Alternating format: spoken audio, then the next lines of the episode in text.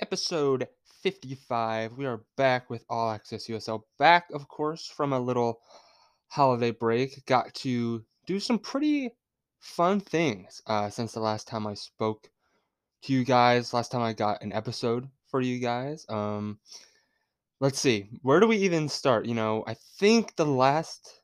Oh gosh, I think the last episode that was out was late December. It was definitely before Christmas. Um, but you know, I was able to take a trip to Colorado. That was a lot of fun. Unfortunately, wasn't able to go down and see Weidner Field um, in Colorado Springs. That will that will be something that I hopefully get to. But you know, just spent a lot of good time uh, winding down, letting things play out in the USL world, um, so that we would have a, we'd have a lot to go through for today. But you know, I hope everybody who is listening had you know a happy holiday season, a Merry Christmas, all that good stuff. And you know, now that we're it's it's crazy that that is all over and we are now moving into a new year. Of course, a new year means a new season. We've already had some teams, in particular Phoenix, released their um, preseason schedule. Uh, I'm not necessarily in the business of going over those yet because it's just them that have really come out and a couple MLS teams. So we're going to wait in that regard. But yeah, you know, just just happy to be back. Um, not really sure how to go about this. It's always weird going in that transitional period uh, of the holiday season, um, especially when you are just here by yourself. But you know, that's just how it is. So I guess we can jump right into things a little bit. Um, I did say I was going to put or describe kind of say what my plans were for the socials now. So for X or Twitter, I'm gonna call it Twitter because all of that X BS is not for me. I'm sorry. I'm I don't care. I'm calling it Twitter. Um, Twitter will mostly be mainly the news, um, stuff that I would usually do from Instagram, you know, announcing transfers, all that good stuff. Instagram is mainly going to be for like episode releases and big news, you know, big transfers, anything breaking, stuff like that, that should be on Instagram. I'm not going to post for everything uh, on Instagram, but I will post for like every transfer that I am able to spot in a reasonable amount of time. Because if I'm like a day late for a move, you know, that's like a youth player um, for a side, I probably won't put it out there or like I'm a, just because I wasn't able to see it or whatnot. But because this is all me, I am the main man who runs everything for All Access USL. Um, so that is how it will be for uh, Twitter and Instagram. So yeah, just really what you guys can uh, expect from that going forward. So, um, in the world of the USL Championship, it has been pretty, I would say, hectic. We're getting into that period right now where there's four or five, I would say, big transfers um, a day. And it's pretty remarkable that we've come into this period of um, the, of the league where that is the case. Because I know in like 2019, 2020, um, it was pretty bare bones, players going or teams going after players I should say, and just being able to make the science they want. But now it feels like teams actually have the resources, actually have the capabilities to round out the teams that they want, actually get depth that they want.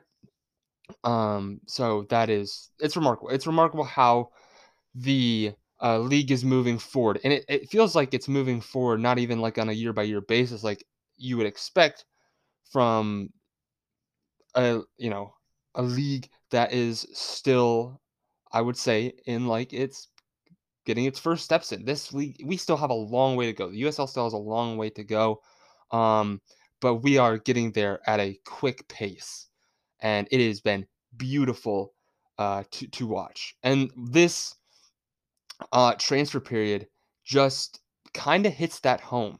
I would have to say, um, from from what we want to see going forward. So another part of the league moving forward, like it has, is that we have coaches and players who get considerably more valuable um, and desired. And for three coaches, that seems to be the case more so than anything. And let me be clear here is that the one one is Juan Guerra, and he is, of course, that is an obvious um, pickup for a team. For him, it is the Houston Dynamo coming after him, looking to put him in an assistant coach role. Um, that Brendan Burke, of course, left to head to the Hartford Athletic and kind of hit their hit on their rebuild stage because they have need they have needed this rebuild for a long time. You know, they get a new um, president of whatever it was who has been, gosh, what is what even is that title that they brought in? Either way, big front office move, and then they bring in Brendan Burke, uh, and that is that was the start to it. And then you see all the players that they're bringing in. So Hartford have got what they needed, but that means Houston lose something important to them. You know, of course, they won the U.S. Open Cup this year. They had a really good year after a couple down years, and now they're looking towards Juan Guerra to fill that assistant coach role. Now, what that means necessarily for Phoenix and for Juan Guerra, I'm not sure. So far, I do not think Juan Guerra is in the ballpark of accepting it. I think because there's this there's this conversation going around is that is an assistant coach role with an MLS team more like desirable than a head coaching role with one of the biggest franchises in the USL Championship? I personally don't think so, and I don't think the money is necessarily better um, with this Houston assistant coach role than it would be in Phoenix either. So I think Juan Guerra stays, but for the for the argument that he does leave, or for the point that he might leave. Where does that leave Phoenix? I'm not sure because this whole team now has been built around Juan Guerra. Of course, you know, they just made a recent signing of Mo Traore, who they got permanently from LAFC. Those are the kinds of moves that Juan Guerra is able to bring in. He was fantastic this year. You know, they re-signed Emil Cuello, or. And then, of course, you have Darnell King, who joins the coaching staff um, at the at Phoenix. So that move, I think, in particular, just shows that Juan Guerra is still dedicated to Phoenix, still has his finger on the pulse, and Phoenix knows what he wants and is getting it. So I don't think he necessarily necessarily leaves, and I also don't think Phoenix have a replacement lined up uh, either, because it would be hard to replace Juan Guerra. And while a lot of Phoenix's success comes from how they have managed at building a good roster, it also comes from Juan Guerra's tactics and his ability to, um, of course, do all the things that a good coach needs, like keep that locker room in check. There's a lot of personalities when you build a roster like Phoenix do. Um, so Juan Guerra keeps all of that together. And I think Phoenix would do well to keep him till the end of the 2024 season because they have a real shot, of course, of repeating, going back to back. Uh, it's always the winner of the title who are favorites going into the next season, and they have not made many additions quite yet. Um, they've done well on the coaching side, of course, like I said, but they are still favorites. They will make signings. Um, they're bringing back a lot of the players that got them to where they were last year in Mo Traore, in Cuello, in all those um, areas. So Phoenix, it looks like we'll keep hold of Juan Guerra. However, for New Mexico and Tulsa, wow, my door is slamming on its own. Isn't that awesome? Um, sorry about that. Uh, for Blair Gavin and Eric Quill at Tulsa and New Mexico, respectively, um, I am not too sure how that will go because, for context, Eric Quill and Blair Gavin both worked with Caleb Porter, most uh, specifically at the Columbus Crew when the Columbus Crew won MLS Cup. They were there in the background working with Caleb Porter. Now, Caleb Porter was, of course, fired by the Columbus Crew in 2022. Um, and that was before Blair Gavin and Eric Quill got these positions. Eric Quill, I believe, moved to the New York Red Bulls and then got a position with uh, New Mexico United. Blair Gavin, of course, got the Tulsa job at the beginning of the 2023 season. Um, so that works out in this position because Caleb Porter, of course, has just signed a contract with the New England Revolution. Will he bring Blair Gavin um, and Eric Quill? Again, I don't think so because I think Quill and Gavin have kind of gone independent. It wouldn't make. I mean, even for a friend and an acquaintance in Caleb Porter who will probably win a title of some sort at New England, um, it would make sense, of course, if they wanted to go back and do that again. But Gavin, in particular, Blair Gavin, has an opportunity to push Tulsa further um, this season.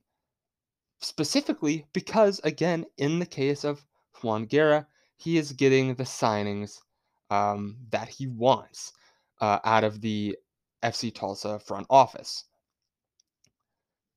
Eric Quill, on the other hand, I think could be lured away.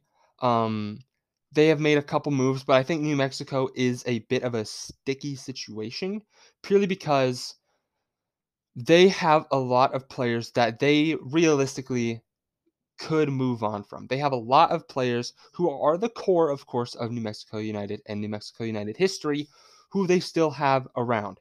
Um, and of course, they've brought in Dion Harris. They've made some moves. Um, they've brought, of course, Mukwelle Akale uh, from USL League One, Tormenta, of course. Uh, they've brought back Chris Wehan. But there are more moves that need to be made. New Mexico, in my opinion, from what I've seen so far, are still a good bit away of being contenders. So that is where I could see uh, Quill leaving. New Mexico United is a desirable destination in the USL Championship. Uh, believe it or not, they have a an incredible fan base. They have a lot of support from the front office, from the owner as well, Peter Trevisani. If he were to leave, they would have no problem getting an adequate replacement uh, for him and building this year.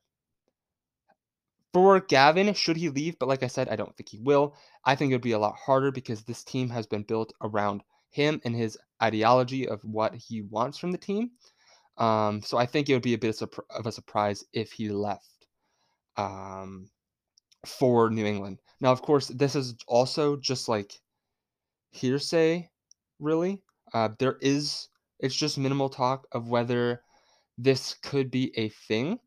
Um, but I, I, per- I personally don't think that even if it were kind of like set in motion, that they would be leaving because I think they both have um, a lot to give for their respective club, and I think that they are getting onto that, getting into a new era of like U- U.S. soccer coaches um, in the USL Championship in MLS because they will get MLS jobs here soon enough if they are able to. You know, if Blair Gavin has a, season, a good season or two with Tulsa, I would imagine that he gets uh, an MLS gig or a gig abroad um, before long. You know, and while that's unfortunate, we want to see them stay here as long as possible. That's just the reality of how this league works. Uh, and eventually, you know, we're gonna get to a point where that is uh, not quite the case. Uh, but for now, you know, that's kind of just the reality of it. Uh, and one team in particular who has not really done anything for their new coach or anything at all uh, is Detroit. To be and to be completely honest, I feel like that should surprise me because Detroit were active last year pretty early. Um, even though it felt like going into the season, we knew that they would not be that good. Um, and of course, they had to have been active in their inaugural season to fill out that roster. But now it kind of feels like we're at a standstill with Detroit that doesn't feel good.